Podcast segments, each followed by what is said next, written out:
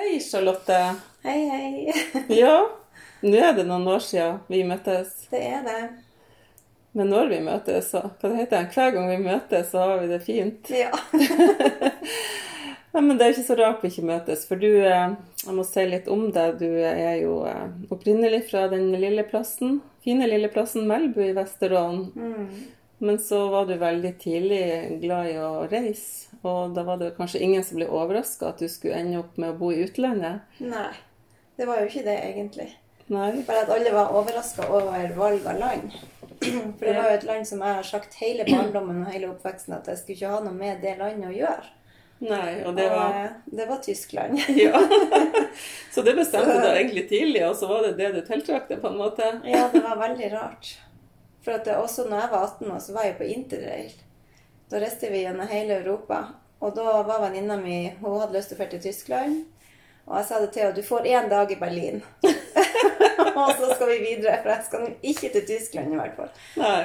Så det var jo veldig Spesielt. ironisk. Ja, så nå bor jeg der og ja, Du, bor i en, du har bodd mange år nå i en by som heter Heidelberg. Heidelberg. ja. Jeg har bodd i den der i snart eh, er det 17 år nå. Altså fra 2003.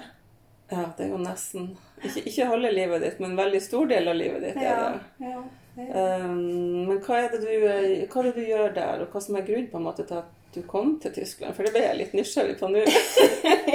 Ettersom du bare skulle svippe innom. Ja, det er jo eh, Det har jo selvfølgelig noe med kjærlighet å gjøre. Ja. Men eh, det var jo sånn at jeg var veldig glad i Frankrike. Og jeg hadde tenkt å studere fransk på universitetet. Og eh, så for jeg til Frankrike da etter Ja, jeg gikk jo et år på Trondheim, og så for jeg til Frankrike etterpå det. Jeg skulle være der i tre måneder og gå på språkskole for å lære meg fransk. og da var jeg i Chambéry, midt i Alpene, for å kunne gå masse på ski. Og etter to dager så ble jeg eh, veldig fascinert av en tysk gutt. ja. Se der, ja. Og Ja. da- og da var det gjort, vet du. Og så for jeg nå hjem, og så begynte jeg å studere på Lillehammer. Og, men eh, vi hadde nå kontakt og, ja, og var i lag. Og så, eh, da etter jeg var ferdig å studere, så for jeg til Tyskland. Ja, så det var egentlig, da var du ganske ung. Jeg vet ikke hvor lenge du var i Norge etter videregående. Nei, jeg var jo Altså, jeg var jo Hvor gammel var jeg i 2003? Jeg skal ikke begynne å regne. Nei. Jeg er helt grusom i 17 år siden. Ja, men det var i hvert fall ganske tidlig i 20-årene da, når du, Ja. når du for dit. Det gjorde jeg. Jeg skulle bare skrive bacheloroppgaven min egentlig der. Ja, det blir sånn der. Skal bare, og så bare ja. Men Så, men hva er det du jobber med i dag? Jeg vet jo at du eh, Jeg følger jo bloggen din, for du er jo da født nomade, og du eh, elsker jo å reise. Så du har jo en fin reiseblogg om reise og livet og i det hele tatt hverdagslivet også. Ja. Men hva er det, du, hva er det som er yrket ditt?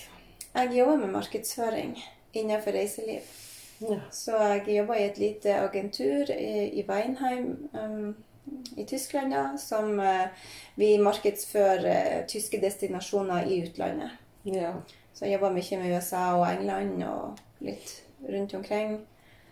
Um, Så det er vel en bransje da som, som nå i disse dager og måneder har møtt mange utfordringer. ja, veldig. Ja. Veldig mange utfordringer. Og vi har nå klart å redde Ja, vi har klart å redde budsjettene for dette året, men jeg, jeg vet jo ikke hva som skal skje til neste år. Nei, hvis det skal vare. Så, ja, det er veldig Altså, reiselivet er jo en av mange bransjer som sliter veldig nå.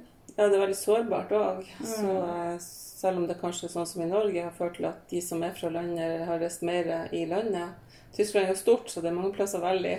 Ja da. Men, eh, men du er jo altså, du er jo utdanna også journalist, og du er musiker. Og, så du har jo Når jeg ble kjent med deg for mange, mange år siden, så, eh, så var det at du var journalistvikar i lokalavisa hjemme i Hadsel. Ja. Og, det, og, og du er jo Det er jo ikke tvil om når man, du har en blogg, selv om du Akkurat nå sier du ikke har Du, du sa til meg i stad du har ikke skrevet så mye i det siste, men, men du er glad i å formidle, og uansett om det er musikk, om det er foto ja. Og Ja. Det er mye som skal ut.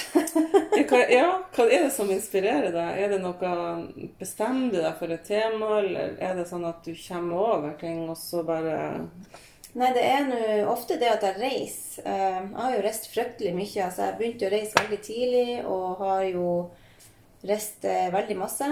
Så, og så når jeg da reiser, og så er jeg en plass, så, så føler jeg liksom at jeg er nødt til å dele det, for det er så fantastisk. Og så når jeg er så glad i å ta bilder òg, så, så tenker jeg liksom at eh, ja, verden må jo få vite om denne plassen. ikke sant? Selv om at det kan jo være New York, og det, folk vet jo om New York, men Det kan være noe du finner, noe du finner der som er ja, de vet jo ikke om min opplevelse, og det er liksom det er den her trangen til å ja, formidle det. hmm. Og så er det jo også greit for meg å ha bloggen som en slags dagbok, for jeg ser jo på bloggen og leser de her gamle artiklene og tenker å gud, ja, de bildene aner jeg ikke hvor er engang. Nei, sant. Men, de, men, de, men du har lagra de der. Men så, så har du jo også skrevet om hoteller som du har besøkt. Og, eh, og da fikk jo jeg veldig lyst til å reise til plasser som jeg aldri hadde hørt om. Ja, For, så liksom, for det er jo Hvis man begynner å tenke på Google, så finnes det jo en flom der ute. Men hvis det er noen man vet av som kan anbefale noe, så blir det jo noe annet. Ja, og så er det jo også Så- det at um, det er så masse informasjon. Sånn som Jeg leser ikke en haug med blogger sjøl, men jeg har noen blogger hvor jeg vet at de har litt sånn samme ja, smak som meg, da. Ja. Og da, da er det ofte sånn at man tyr eh, Også Instagram. altså Jeg liker Instagram veldig godt. Mm. For jeg henter masse inspirasjon der. For du kan liksom velge sjøl litt hvordan informasjon du vil ha. Mm, det er veldig deilig med tema, tematisk inndelt Ja. og eller veldig annerledes enn Facebook f.eks. For, eksempel, for det blir jo sånn For det du deler på Instagram og det du tagger med, det, det setter folk på sporet. Ja, ikke sant? Av, uh, Og så er mer fokus på fotografi, syns jeg også der. mm. Hvis man jo liker Ja, det. Ja, og du er glad i å fotografere. Ja, jeg liker det veldig godt. Ja, for du har ei lita datter som er nå blitt fem år nettopp. Ja. Og eh, hun hadde kommentert noe her en dag når hun stoppa du bilen for å ta bilde, eller hva? Ja, ja, ja. Når vi ser en fin plass, og før jeg i det hele tatt har sagt noe, så sier hun Ja, mamma, du skal vel ta et bilde her nå? Ja. Så, Snakker hun både norsk og tysk, da? ja, hun snakker Altså, jeg snakker bare norsk med henne. Så jeg får ofte svar på, på tysk, da. Men hun snakker også norsk. Mm. Og så lærer hun spansk, for pappaen er fra Chile i Sør-Amerika, så han prater jo spansk med henne da. Mm. Så hun vokser opp med tre språk, Ja. sånn egentlig. Og så er hun jo et barn av, eh, av musikere, og, og du og din, din eksmann, da. Dere, mm. dere har jo um, veldig forskjellig musikksjanger, kan man si. Ja. Men så har dere også smelta den i hop tidligere og laga produksjoner i lag som, Ja. som var veldig spennende. ja. Ja. Altså, jeg er mer sånn inne på jazz-pop-retninga, kan du si. Mm. Mens han er jo rapper, han jo, holder på med hiphop. Og... Mm. Så, men vi hadde jo et band i lag da, som heter Svave. Mm. Og vi har jo også vært her på Melbo mange ganger og spilla i lag. Og... Ja, det har jeg faktisk fått med meg en gang. Dere opptrer her, og det Ja. var veldig, veldig bra. Ja, det er jo artig, for at dere ja, virker jo Når man, har, når man setter sammen ting som er forskjellige, så er det jo veldig interessant med Mm. livets kontraster. Ja. Så, eh, men hvordan er det med dattera deres? Er hun eh, glad i musikk, da? Hun elsker musikk. Hun gjør det? Egentlig mer enn meg.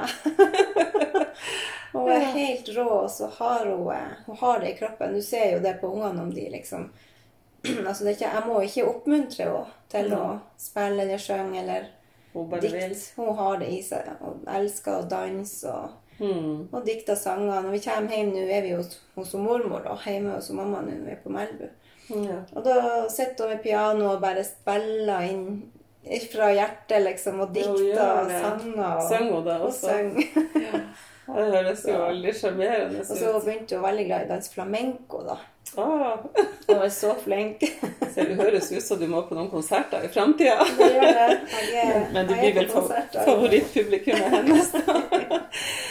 ja. Og det er veldig artig. Men har du noe sånn Det er jo sånn obligatorisk spørsmål når folk flytter langt bort fra både heimplassen og landet sitt. Er det noe du savner som vi har i Norge, som, som Tyskland kanskje ikke har på samme måten? Jeg savner naturen. Ja. Det er jo helt klart. Altså havet. Mm. Det er et stort savn. Nå er det veldig lenge siden jeg har vært på havet. I går var jeg for første gang på mange år i lag med onkel eh, på båttur. Og Ja. vi fiska ute i Hasselfjorden. Og Var det artig? Ja, vet du, da, altså Lykkelig er ikke et ord som kan beskrive den følelsen, for det er ikke sterkt nok. Jeg har ikke et sterkt nok ord. Jeg var bare så ja, glad og happy. altså. Det er Det er egentlig sånn pussig synkronitet, for jeg var også på havet i går, og, oh, ja. det, og det er mange år siden jeg har vært på havet. Ja, og fiska, og, og jeg vil ikke på land. Ja, nei, jeg vil fiske litt til. Ja, men så, Ja, men du bor jo her. jeg bor her og har ikke hatt båt, men jeg er fiskerdatter, og så var jeg på havet i går fordi at vi er blitt medeier i en liten båt. Å ja. eh, I lag med han sønnen min. Så, så er bare en sånn liten som godværsbåt. ja. Så vi var på havet, og jeg bare helt euforisk. Ja, det er så god Ja, følelse. det var jo en pussig sammentreff. Og så tenkte jeg kanskje at å gud, nå er så lenge siden jeg har vært på havet, kanskje jeg blir båtsjuk.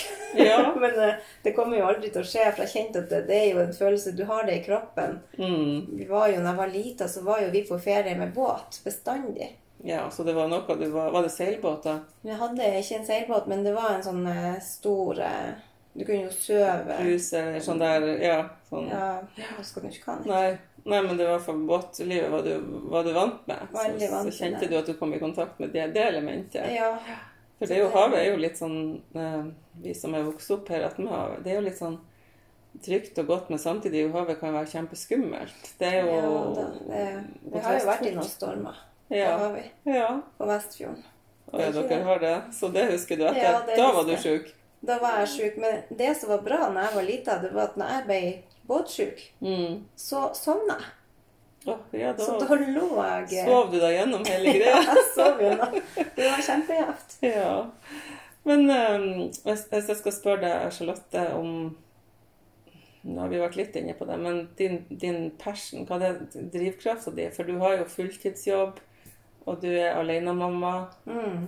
Um, men er det noen ting du bare kjenner at du må Ikke må gjøre, men du velger å gjøre, du velger å gjøre det. Man må jo ingenting. Men som du bare Som gir deg energi. Hva er det Ja. som gir deg energi? Det er så enkelt å svare på det, for det er å reise. Ja. Det er, det er min passion å oppleve nye kulturer og ny mat. Mm. Og, eh, og oppleve nye Ja, verden, på en måte. Mm. Og det har jo vært hele livet. Så jeg reiste jo første gangen når jeg var 16, Det var tidlig. Alene? alene. Da var jeg i tre, uker- altså tre uker på sånn språkkurs i Jersey. I den engelske kanalen. Ja, altså så liten øy. Ja. Og nå når jeg tenker over det sjøl altså Jeg har jo en datter sjøl. Jeg hadde jo aldri latt henne få reise alene. Om noen år, liksom. Nei, det tror jeg ikke jeg hadde gjort. Og Men foreldrene dine var ikke sånn som ville nekte deg nei, de har støtta meg alltid. Ja. Altså aldri nekta meg eller holdt meg tilbake. De har nå stola på meg, da. Mm. Men hva, tror, du, tror du sjøl det er viktig at det er noe du vil overføre til, til din datter? At, Ja, at, du må stole på ungen sin når de vil noe, og Ja, ikke presse dem i noen retning? og absolutt. men Men det er jo andre tider litt. Det er jo Jeg føler at Det er eh, det. det er en annen verden nå, litt, også. Det var litt tryggere på en måte før. Ja, ja. det var det. Nei, det er sant, for alt det så Ikke minst det her sosiale medier. Som, og jeg har jo sett at du er veldig flink til å beskytte dattera di. Hvis du har henne på bildet, så får ikke vi se ansiktet. Og det syns jeg er veldig bra. Jeg syns jo det er viktig å beskytte ungene, og jeg er Mm. jo litt eh, Kan hende jeg tråkker mange på tærne nå, men jeg syns jo det er grusomt, faktisk, hvor åpenhjertig folk legger ut ungene sine på sosiale medier. Mm. I alle mulige situasjoner. I bikini eller gud vet, altså. Mm. De kan jo ikke være Ville de like det når de blir 18, liksom? Det er det jeg bruker å tenke. Ja, det er én ting. Og så er det jo også med det at det har med rettigheter å gjøre. Og jeg tror det er veldig mange som, eh, som ikke er klar over eh, ja, hvordan det fungerer, egentlig. At Mm. man gir bort rettighetene til bildene. Og, Ja, det, og det er vi som er glad i å dele bilder, og deg og du òg, vi vet jo det at det kan bli tatt. Da er det jo kanskje ekstra viktig å ha en, mm, en liten, noen som sier inni seg at det her er- bør jo ikke deles. ja, ikke sant? Så jeg har sett noen en sånn smiley foran ansiktet hennes, eller Ja. skjul øynene, eller sånn. Ja, men jeg syns det er en fin måte å gjøre det på. For du kan Ja. det er jo fint å vise samspill eh, med, med unger. Altså det, det, vil jo inspirere andre som har unger eller er glad i unger. Sånn. Mm. Men at det er jo ikke på en måte det som er hovedgreia med din, eh, det du deler. Men jeg fant ut noe i dag faktisk om deg som ikke jeg visste. Å gud, nå er jeg spent. Ja, jeg har gjort litt research. Ja, det var ikke så vanskelig å finne ut, men jeg hadde ikke sett det. Nei. Du liker å lage 3D-kake. Ja. Hva er ei 3D-kake? Jo, jeg så, jeg så bildene, jeg ble veldig fascinert. Jeg tenkte wow, du skulle bare ha starta ditt lille konditori.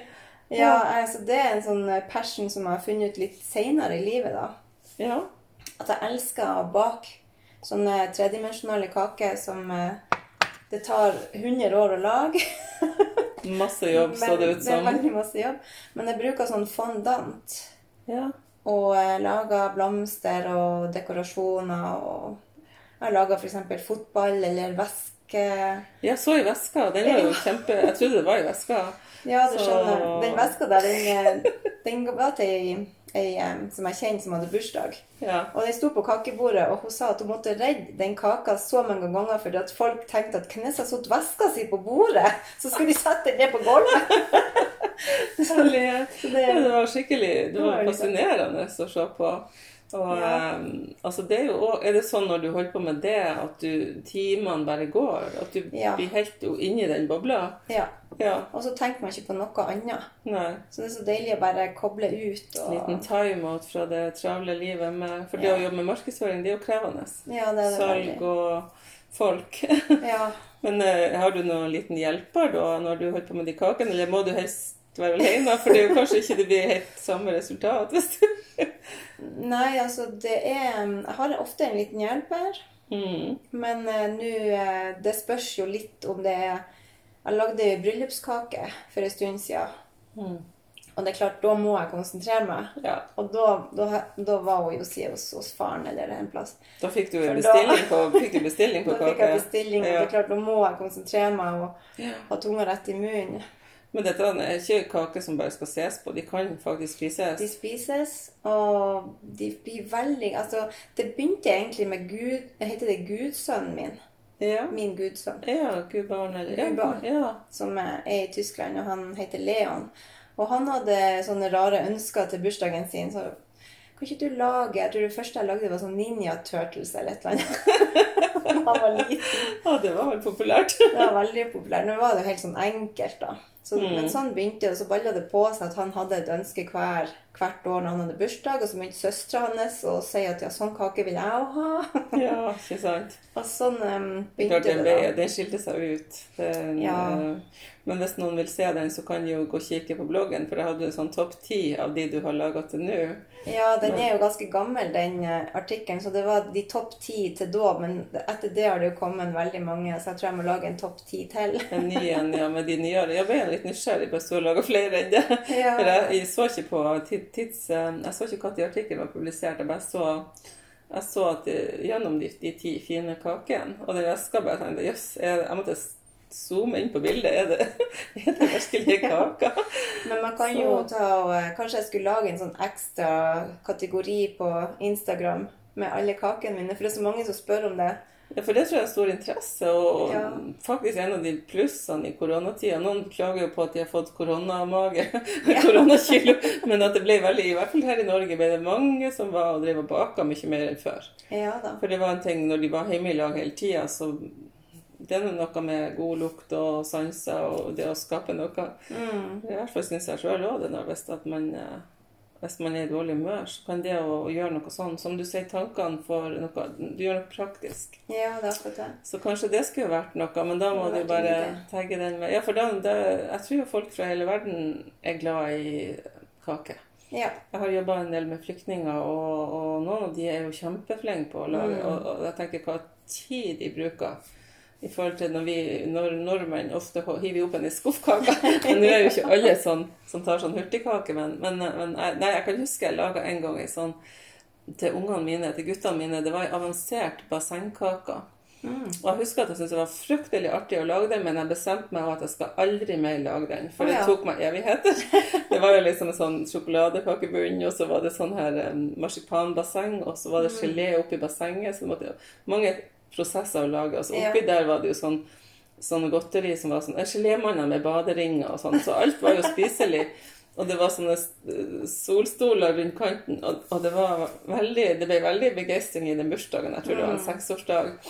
Um, men, og det ble spist opp òg. Men jeg, eh, jeg tenkte det var så mye arbeid. Ja, det er mye. Men, eh, men det er klart, hvis det er en, en interesse du har som er en, en del av deg, så er det jo kjempeartig hvis du bygger, bygger det opp med Ja. Altså, og det ins- kan inspirere ta andre. Og det er kanskje det som går igjen med det når du musikeren Charlotte, mm, eh, journalisten Charlotte, eller om det er når du skal selge inn et produkt, sånn som i jobben din, Ja. og så reise, at du er Du vil formidle det, det fine. Ja, altså det er også det med det at når du kommer inn med ikke sant, når du hører alle i hele selskapet sier å, wow, begynner å klappe og gratulerer, og, Mm. og du ser ungen, ungene liksom, hvor glad de blir. Ja, Da er det jo verdt det, vet du. ja, ja. ja. Nei, det, det skjønner jeg. Men var det sånn når du var lita? Tror du at du sto sammen med foreldrene dine eller på kjøkkenet med å lage mat og sånn? Ja, jeg var jo mye i lag med pappa. Han var jo, um, han var jo kokk, egentlig, av pappa. Han jobba jo på båt som kokk. Eller stuert stuer heter det vel på, Mm. på Ja, språk. på, det båtspråket. Ja. Sjømannsspråket. Ja. Så han eh, og mamma og Det er ikke så mye med kake, kanskje, men vi har vært eh, mye på kjøkkenet og, og lagd Mm. mat. Ja. Men det med kaken, det var en sånn ny greie som jeg oppdaga, ja. egentlig. Så da kanskje finner du inspirasjon også på, på det store internettet Ja. og ser litt. Og, for det er jo det som er så artig, man kan ta litt fra det, litt fra det, og så kan Mm. man bare lage sin eh. Men nå når du, eh, når du Jeg er så lei av det å si ordet koronatida, men nå har det jo vart lenge, og det ser ut som det skal vare. Så bare det å komme hjem på ferie i år var jo sikkert ingen selvfølge at du kunne det. Nei, og det var jo ikke sånn at vi hadde bestilt Altså, vi kommer jo hjem nå for at broren min skulle egentlig gifte seg Ja, nå 8. august. Så vi hadde jo kjøpt billettene i fjor. ja, ja. ja. Em, Så var jo spørsmålet om vi skulle komme hjem eller ikke, for bryllupet blir jo utsatt nå til neste år. Til På grunn av dette. Ja. Ja. Ja. Men så hadde vi nå billettene, og grensen åpna seg, og ja. Ja. Jeg må si jeg hadde heimlengsel, rett og slett. Mm. For det var, eh, det var hardt å være Altså, når du er i utlandet, så har du jo egentlig heimlengsel hele tida fordi om du er lykkelig der du er. ja. Men du vet at hvis det skjer noe, så kan jeg bare hoppe på flyet i morgen, og så er jeg hjemme. Mm. eh, Tolv timer Plutselig var ikke den, den friheten Nei, altså det å vite at uansett hva som skjer, så kan jeg ikke dra hjem. mm. Det var ganske heftig, og, og det, det var en litt sånn heimlengsel som jeg ikke har- kjent på før. Nei. Men altså kanskje vi får alle en påminnelse om det vi har tatt for gitt. Ja, At det ikke er en selvfølge lenger. det er akkurat det. Og sånn som nå, vi venner oss av med klemming. eh, Og det er jo noen som sikkert er sånn typisk Noen er klemmepersoner, noen er ikke det. Ja, måte, Men heldigvis får man jo klemme på noen. ja da. noen utvalgte og sånn. Jeg har, jo- jeg har skjønt det sånn at du og mora di har et sånn veldig sånn nesten sånn bestevenninneforhold. Ja, vi har har det. har, et, har det veldig fint, og hun har besøkt deg mye. Eller vært hos dere i Tyskland og Ja i lange perioder. Så, eh, men du, du, var ti, du var ganske ung når du For du er vel yngst? yngst. Er du attpåklatt, eller? Ja, Litt sånn Ja. jeg er attpåklatt. Altså, min bror er jo 14 år eldre enn meg. ja. Og det er Så- bare dere to? Ja, altså, jeg, jeg har en halvbror òg, faktisk, som, Ja. som jeg har fått kontakt med senere i livet, da. Å ja. Så interessant. Så Ja. vi er nå to og en halv, for å si det sånn. To og en halv, ja. Ja, men det er fint. Det, er Ja. Det syns jeg er bra. Men jeg tenker på det når du er sånn, sånn så lenge etter de andre, da, så så blir det jo kanskje sånn at minstebane ofte blir litt annerledes. Ja, kanskje litt bortskjemt. En, en overdose kjærlighet og alt sånt der. Bortskjemt på Altså. kjærlighet. Men Ja. eh, det er jo som mamma sier, at man kan skjemme bort ungene med alt, men ikke med kjærlighet. Mm, For det går ikke an å få nok av. det er sant. Men det med musikken og deg må jeg spørre litt om, for det begynte du ganske tidlig med. Ja, jeg begynte på fiolin da jeg var åtte og et halvt. Sånn offisielt i musikkskolen, da. ja.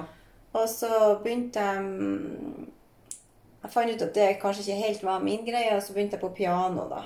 Mm, Og så Pat Manbury. ja. Og det var jo helt fantastisk, men eh, jeg skjønte Altså, jeg var jo på, på, på sånn pianotime hos Pat. Og mens jeg spilte piano, så lå henne For hun, hun var jo undervist i fløyte også, i tverrfløyte. Ja. Og de fløytene lå attmed pianoet. Oh. Så hver gang vi spilte piano, så så jeg på fløyten, og da kom vel til en dag hvor jeg spurte Petter at du tror ikke jeg får lov å prøve ei sånn fløyte? Det var liksom Du syns det så litt spennende ut? det så veldig spennende ut. Ja. Så det endte med at vi spilte fløyte i pianotimene, og fløyte ble mitt hovedinstrument. Som jeg da begynte på musikklinja med Ja. på Sortland. Ja, du gikk på Sortland. Der er det mange som etter hvert ble musikere, som har gått. ja, Et det bra er miljø på Veldig bra. Ja. Så, så begynte jeg jo på Toneim folkehøgskole da, etterpå. Fortsatt med det Med instrumentet? fløyta. da. Ja. Men der fant jeg vel ut at uh, Altså, der ble det jo Det var jo for å forberede konservatoriet, ikke sant? Mm. Og han læreren som jeg hadde på Toneheim, han var jo lærer på konservatoriet, Barrat Due i Oslo. Oh, ja. ja. Og det er jo et sånt nivå som man ikke kan forestille seg, egentlig. Altså, de forventer at du ja, du øver fem-seks timer for dag, liksom. Det, det er liksom musikken, og det må du legge bort masse andre Ja. ting som du liker. Alt, egentlig. Ja. Og eh, det, det drepte min sånn eh, glede ved, ved musikken, egentlig. ja. Så um, da hadde jeg lyst til å begynne å synge, men jeg fikk ikke forandra hovedinstrument når jeg var an, ja, Nei. på Toneim, da, så Men jeg fant i hvert fall ut i det året at det var ikke det jeg ville leve av. Mm. Så Det skulle ikke være din hoved... nei. Men du hadde også drevet og skrevet, ikke sant? Både dikt og, Ja da. og tidlig frilansjournalist i lokalaviser. Ja, det var Så du hadde flere bein å stå på, og har det fortsatt. Ja. Så for musikken vil vel alltid være, være med. Eh, Du hadde et annet band i Tyskland som du var vokalist i. ja, jeg har hatt noen uh, forskjellige band. Uh, et som heter Amini, Mm. Som var det husker jeg, det husker jeg hørte på. Veldig fin musikk. Ja, det, det var var, sånn- veldig, veldig, veldig artig og utrolig flinke musikere. Da var det du er den eneste kvinnelige i Ja. bandet. Ja. Mm. Og det var et dyktig Dere hadde godt samspill, og det var veldig sånn Ja, det var levende veldig bra. Veldig bra for meg. Men de, de jobba jo Altså, det var jo musikere. Mm. Jeg var jo den eneste som bare gjorde det sånn ved sida av. Mm. For jeg er ikke sånn person som kan eh, Jeg må ha en fast inntekt. Ja. Den trygge, Trygghet. faste ja. Ikke bare hoppe ut i det og leve sånn frilans med litt forskjellig månedslønn og litt sånn der. Du har trygghet, og så kan du heller holde på med din eh, For det, det er jo på en måte sånn, siden du har den utdannelsen du har bakgrunn, bakgrunnen, så er det jo mer enn en hobby, men likevel Ja. en, Er du med i noe band nå? Nei, nå for tida er jeg faktisk ikke med i noe band. Mm. Nå blir det hjemmeband med, med min datter. Ja. det kan være vel så spennende. Men, Ja. men tar du oppdrag hvis du får? Ja da. telefon og- Jeg gjør det. Hvis du skal si en artist som har påvirka deg altså til å like f.eks. jazz, eh, hvem er det som er din store stjerne på den musikalske himmelen? Ja, det er litt vanskelig å si for meg, for jeg har så masse forskjellig musikk som jeg liker. Men jeg husker jeg var jo stor fan av Bobby McFerrin, f.eks. Ja. Og jeg elska Silje Nergård og litt sånn der. Så han fikk jeg jo faktisk møte i Harstad pga. min jobb i VEA. ja. Gjorde du det? Ja, jeg gjorde det. Fikk, eh, fikk intervjue han? fikk fem minutter. Jeg fikk gå i lagene ifra døra til bilen. Svevde og Charlotte, da, tror jeg. Ja, da, det, det var stort. Ja. Men, men eh, skjønner jeg. Men du er ikke noe som lytter på heavy metal, f.eks.? Nei, det får helt helt uh, krise inni meg. Altså. Og noen får det med jazz, så det er jo godt vi er forskjellige. Men Ja, det som er med, med, med den rappinga, likte du det? Ja, jeg elsker jo det. Mm. For det er jo også Jeg syns rapp er veldig kult. Jeg syns Ja. det er kjempe Men så er det jo også det at det finnes jo altså, Du sier jazz, men ikke sant, det er ikke all jazz jeg kan høre på. Nei. Sånn moderne jazz, altså når de tar helt av, da får jeg jo litt sånn eh, Jeg får feil om hjerterytmene. ja, det, Det blir sånn Når du ikke klarer å høre eh, rytmen, eller altså det Ja. Jeg liker, liker litt mer sånn melodiøs eh, Melodiøs for som du bare kan sette og nyte Ja, uten at det blir for sånn- mye sånne Ja. Nora Jones, eller sånn litt sånn ja det er jo nydelig. behagelig, behagelig jazz. Men jeg ser ikke helt for meg at du skal For det om du ikke er i band, jeg ser ikke for meg at du skal slutte å være musiker. Nei da, jeg har en gitarist, altså han som jeg har vært i laget nå i alle år og spiller. Han Mm. heter Oliver, og han har også vært her i lag med meg på Melbu og hatt konsert. Ja. Og han, eh, vi spiller i lag ennå. Altså for et par måneder siden så gikk, for vi på gata og bare stilte oss opp og spiller, liksom. Å, så herlig. Ja, for at eh, Skape, litt- liv. Jeg- Folk er litt klar for musikk nå. Jeg Ja, jeg tror folk savner det der. Jeg ser folk legge ut gamle festivalbilder konsertbilder. De, for vi er begrensa. Vi lever, vi Mm. lever begrensa. Vi vet jo ikke hvor lenge det skal vare. Nei, det er akkurat det. Så, men heldigvis så kan man jo finne veldig masse på Spotify og ja, på YouTube. og det er masse. Jeg husker Ja. jeg må spørre deg om den, for du eh, Var det du som laga den låten, eller var det dere i lag? Men det var en YouTube-video som en hyllest til eh, Hadsel, til heim- heimkommunen din, egentlig. Den var spilt inn her, i hvert fall, men det handler Ja. jo mer enn det. Jeg, jeg følte i hvert fall at det var det var spilt inn her i naturen nært havet, og jeg husker Mm. du sang noe om at du har egentlig alt du Du har alt du Ja, det var om å liksom sette pris på det man har, Mm. for å si det sånn. Jeg syns den har vært veldig fin å, å høre og se på, for den gir Hvis man hadde en litt grå dag, så blir man påminnet om å være takknemlig. Mm. Ja. Ja, det er på YouTube hvis man bare leter etter Altså, han eksmannen min, han heter jo Sessmann. Mm. Og så Ja, sangen heter ja. Aprecio. A-P-R-E-C-I-O. Det er spansk. For han Ja. rapper jo på spansk. ja. Så den, jo, den tok vi opp her når vi var her. Mm. ja den, er, den er fin. Og er du sjøl en person som er, opp, er, du flink å være takknemlig for det du har? Ja, jeg, jeg føler at jeg er det, faktisk. Mm. Hvis det er lov å si det. Ja. ja. Jeg er veldig bevisst på det. Mm. Og setter veldig stor pris på små ting. Mm. Det har bestandig vært sånn. Men eh, Vær takknemlig hvis du fikk noen Ikke, ikke nødvendigvis en ting, men noen, noen gjorde noe for deg. en opplevelse. Ja. Eller å møte et fantastisk menneske. Eller ha en fin samtale. Eller Mm. spise god mat, f.eks. ja, mat er jo absolutt en opplevelse. Ja. Det å både lage mat i lag, eller å gå og spise i lag og nyte maten. Og, Mm. og når du reiser og sånn, så får du jo oppleve masse forskjellige kjøkken. Mm. Og ja, jeg syns det, eh, det er inspirerende å se på Nå nå leser ikke jeg heller sånn mange ikke, Man kan ikke følge, på, følge med på alt. Nei Det er så mye der ute, men det, det er fint å finne noen, og så er det jo litt artig når jeg vet, vet av deg. Ja. Så, men har, jeg har blir litt nysgjerrig på en ting til med skrivinga di. Jeg vet jo at du er talentfull med det, og jeg har tenkt liksom Skal ikke Charlotte lage ei bok? Har det vært en tanke innom hodet ditt, eller har du Du er nå småbarnsmor nå, så det er naturlig kanskje at ikke den er der akkurat nå, men har du hatt den tanken? ja da. Du aner ikke hvor ofte jeg har satt meg ned for å prøve å begynne på ei bok. Ja. Men det blir jo aldri ferdig. Det skjer noe annet artig, så du må reise og oppleve en plass, kanskje. Ja. Ja, vet du det. Det er bokprosjektet, det Men hvilket tema har du vært inne på de gangene? Er det noe du vil røpe? Um, eh, Ja, det var Jeg hadde en idé om en grønn benk. ja. av en eller annen merkelig grunn. Og så hadde jeg lyst til å skrive historier rundt den benken. Altså, de folkene, ikke sant. En benk opplever jo masse forskjellige folk, masse forskjellige samtaler. ja. Og så den der ideen hadde jeg. Og Det er jo en kjempefin idé, da. kar karakterer rundt den der benken. Hvem som møtes på den benken, Ja. eller hvem som er Og så sto den? benken på eh, brygga i Oslo. Så han så jo òg hvem som kom og gikk med alle båtene. Mm. Og fikk med seg masse sånn Ja. historier fra verden. Og at det skulle liksom være samlingspunktet for mange historier også som jeg har opplevd rundt omkring i verden. Ja. ja, det er jo kjempespennende idé. Kanskje du må bare vanne den litt mer nå. Nå har jeg spurt deg, så kanskje den kommer litt opp til overflata igjen. Ja, kanskje det. Hvis det blir tid. For det er jo ofte Ja. tida vår vi er Hvordan syns du på en måte altså de sånn 17 årene du har bodd i Tyskland, er det mye som har endra seg der? I samfunnet? Ja Jeg vet ikke egentlig helt hvordan jeg skal svare på det. For at min verden har jo forandra seg veldig mye. Så Ja. Jeg vet ikke, Samfunnet har vel kanskje ikke forandra seg så mye sånn egentlig.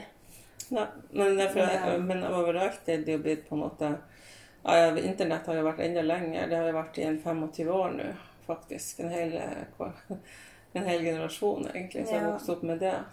Men når du var lita, så var det jo ikke Da var det jo ikke å gå inn på, på nettet, og kanskje var det en bra ting. Ja da. Det kan være både bra og ikke bra. Ja. Men jeg tror man må være flink å selektere sjøl hva man finner, og Ja. hva man tar inn over seg. For det er jo også en tidstyv.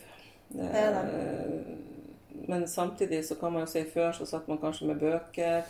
Eller man Og det syns jeg jeg kan savne veldig. Også ha den konsentrasjonen om ei bok som jeg blir helt oppslukt av. Mm. De, de gangene jeg får gjort det, så syns jeg det er så artig. Er du noe bok... eh, Jeg elsker bøker, men jeg har ikke lest siden dattera mi kom til verden. Nei, det er vel natur, en naturlig. Kanskje bare barnebøker, da. Det er vel det. Masse barnebøker Ja. på alle mulige språk.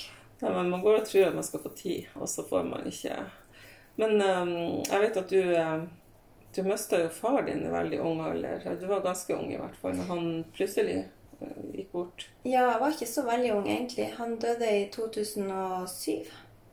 Ja. Så han døde faktisk samme året som jeg gifta meg. Så jeg gifta meg i juni, og han døde i september. Så det var jo et Så han år fikk med oppleve bryllupet ditt.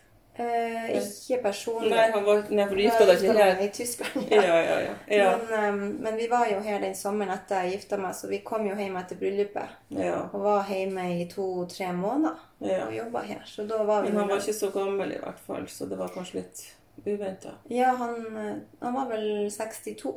Ja. ja, det er veldig ungt, Ja da. tenker jeg. Hadde hjertestopp. Ja. ja og det er jo sånn der er som livet på en måte vi Det er jo ingen av oss som kan vite hva livet skal by på i neste øyeblikk, så Nei, kanskje det er egentlig godt at man ikke vet. det er veldig bra. Og- Men jeg, jeg tror nå på en måte, hvis jeg skal si noe som jeg hører fra folk òg, med den tida vi er i, så blir det mer fokus på de nærmeste. Hvem er det som er viktig for dem, og hvem er det når de Jeg tror folk som f.eks. har noen på sykehjem, så får de ikke besøkt dem, og de Mm. kanskje vet at deres det går mot slutten av livet og sånn, så tror jeg vi kanskje blir litt Tror du det òg, kanskje at vi blir litt flinkere på har, Jeg vet ikke om du har tenkt på det? At vi blir litt flinkere på å sette pris på de menneskene Mm. som vi bryr oss om å møte. De som, Ja. de som For det er jo veldig altså, Det er kanskje menneskelig òg at ikke ta for gitt nødvendigvis, men at man Hvis du skjønner hva jeg mener? At, at man bare De er nå der. Ja, det er Og det kanskje som særlig når man er helt ung, da, så er det i hvert fall sånn de er nå der. Bestandig. Ja, Ja. jeg har, jeg har oppdaget, altså, jeg syns også jeg har brukt denne tida òg litt til å rydde opp i i sysakene, for å si det sånn. Ja. ja. Men det er kanskje noen vennskap man eh, burde play mer enn andre. Altså, Mm. folk som du merker at du blir glad av å være i laget også. ja. Som gjør deg Kanskje ikke Det er mange Det er ofte man tenker sånn at uff, ja, nå burde jeg gjøre ditt og datt, og så har man kanskje ikke egentlig så veldig lyst mm. innst inne. Men man har for dårlig samvittighet. Ja. Man gjør ting av en annen det ikke, altså, Ja. Som man egentlig ikke vil. Mm. Jeg tror det er mange som gjør det. Som, Ja, jeg gjør jo òg det, merker jeg jo. Altså, det er sånn sosialt press egentlig litt også, som man har. Som jeg har eh, lagt litt ifra meg nå de siste månedene. ja. Så det Det har, vært, vært en litt sånn eh, ro rundt ja. det der. Det Ja. blir mer ro, og så se hvem du egentlig trenger i livet ditt. Mm. Mer enn kanskje andre. Tror du det, Charlotte, at det gjør at man blir mer kjent med seg sjøl? Ja, absolutt. Ja. Ja. Det er Reise innover er jo også spennende. Du liker å reise rundt i verden. ja. Så eh, hvis, du, eh, hvis man skal tro på sånne her tidligere liv, og sånn, så må jo sikkert du ha vært en nomade som har fortsatt i et tidligere liv, siden det kom så tidlig inn i livet ditt. ja, det kan hende. Ja. Men hadde du foreldre som var glad i å reise òg? Ja. var det. Veldig. Så du, det var ikke bare båttur over Vestfjorden, det var Neida, det Vi litt, var litt langt vekk i stedet òg. mye i Syden, for å si det sånn. Ja. Folk definerer jo Syden som varme land, kanskje, eller sånn, men man sier nå Syden. Ja, ja, ja. Men klarer du å huske noe, noe Hvis du skal tenke deg første gangen du var med foreldrene dine sånn var det, var det noe spesielt du minnes som du la merke til når du kom til dette for første første gang? For det er jo annerledes, bare det varmen. Ja, altså, jeg vet ikke hva til første gangen var, men jeg har jo minner. Mm. Jeg vet ikke om jeg husker det, eller om jeg har sett bilder, eller Men at du husker at du ble, hva du ble fascinert av der? Ja, altså, det var jo når du er lita, så virka jo for det første virka jo alt så veldig stort. Så Mm. det å f.eks. se en kamel, eller, eller være i grotte, Ja. eller eh, ja, lete etter lavasteiner på Tenerife, som jo Noe var grønn, ikke sant? ja. grønne steiner. Og sånne ting. Så når du er lita, så er jo det veldig Og jeg og pappa husker en gang vi var i Syden, så begynte det å regne og torden. altså sånn, Du vet så når det, det skikkelig begynner å pøsregne, Men allikevel er det varmt. Ja. Og da gikk jo vi ut og svømte i bassenget, ikke sant? Når det var skikkelig. Ja, det, det var det, må, det skjønner jeg at det skikkelig husker skotter. Det var jo Ja. helt fantastisk. Ja. ja, for vi har jo ikke akkurat vi har ikke vært så plaga med varmt regn, men det eneste denne sommeren har kanskje vært bitte litt, litt regn i Norge. og Så du har sikkert fått hørt om det hos alle nordlendinger at det har vært en veldig fin sommer. Ja, ja. Så eh, jeg tror vi trengte det etter den lange, lange vinteren. Så ja. Det var jo veldig godt at det ble så fint denne sommeren. Jeg tror mange trengte det. mm. Nå, nå går jo din eh, norgesferie mot, mot slutten og sånn, og er det rett tilbake på jobb nå, da? Ja, det er det. Mm. Det, den overgangen sånn Hvordan, eh, hvordan er det For jeg kjenner ikke så godt til Tyskland. sånn Er arbeidsdagene like? Er det sånn jeg skulle til å si, Man sier jo gjerne 94, men noen begynner jo 7-8 også. Men er det tidlig opp på jobb, og så Ja, altså, jeg jobber 80% Ja. Så jeg har jo litt eh, kortere arbeidsdager, men altså, tyskerne har jo en helt annen arbeidsinnstilling enn det vi har. Mm. Jeg tror jo ofte at ikke folk i Norge vet eller setter pris på hvor godt vi egentlig har det Mm. i Norge. Altså, jeg ser jo på det kanskje med litt andre øyne nå. Ja. Ja. For jeg har jo sett litt av verden, og Tyskland er jo også veldig bra i forhold til mange andre land. Mm. Ja. Men eh, hjemme, altså, det er jo det er jo re- ren og skjær luksus, egentlig. ja, masse tilrettelagt her. Og, Masse, og tyskerne de jobber veldig mye. ja. Altså lange arbeidsdager og Ja, de jobber og jobber og jobber. Virkelig. Men passer du inn i det? Er du en, er du en person som takler å jobbe mye? Nei, jeg passer ikke inn der i det hele tatt. Men du skulle bare være innom en dag, det er jo sant? En lang dag. Ja, nei, Ja. jeg passer egentlig ikke inn der. Nei. Jeg gjør ikke det. Men jeg har nå heldigvis eh, en veldig internasjonal eh, jobb. eh, Altså sjefen min òg, han er veldig internasjonal. Han er ikke så veldig tysk av seg. Og så har du jo gode kollegaer, og at, at du Ja. liker det du holder på med. Ja, og så har jeg jo hjemmekontor, så det blir jo veldig praktisk. Ja. Så jeg kan liksom hive inn en maskin klær mens jeg har pause og før du tar neste Ja. anrop til et eller annet land. Ja, ikke sant. Ja. Så det er veldig Trives du med hjemmekontorlivet? Ja, jeg elsker det. Ja. Men det var Så også egentlig høres det ut som du skulle vært din egen sjef. Nei, jeg er veldig glad for at jeg ikke er det. For da har jeg ikke det ansvaret. Altså, jeg, Ja, har, sånn. jeg er jo prosjektleder, heter det jo offisielt. Ja. Så det er jo veldig mye ansvar for Mm. budsjetter og ditt og datt.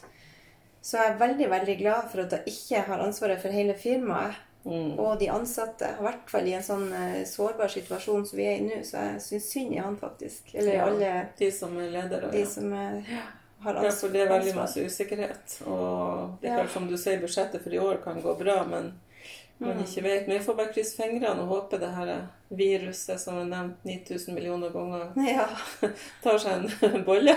ja det, bare, det nei, det, kommer til å gå bra hvis at vi bare er litt ja, forsiktige. jeg tror vi må være forsiktige. Det er det som er så Så prøv også å støtte hverandre. Altså, jeg ser jo nå når Altså, det er jo så viktig at vi tar egenansvar, ikke sant, og alt det der. mm.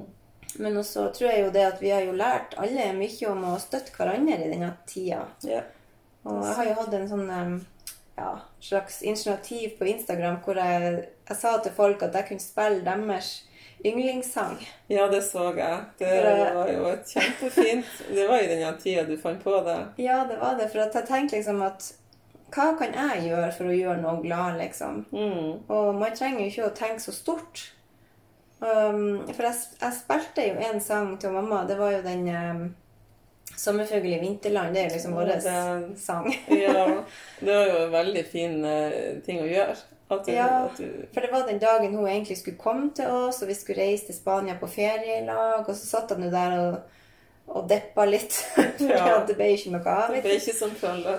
Nei, så tok jeg bare opp den sangen, og så posta jeg det på, på Facebook da, til henne som en overraskelse. Ja.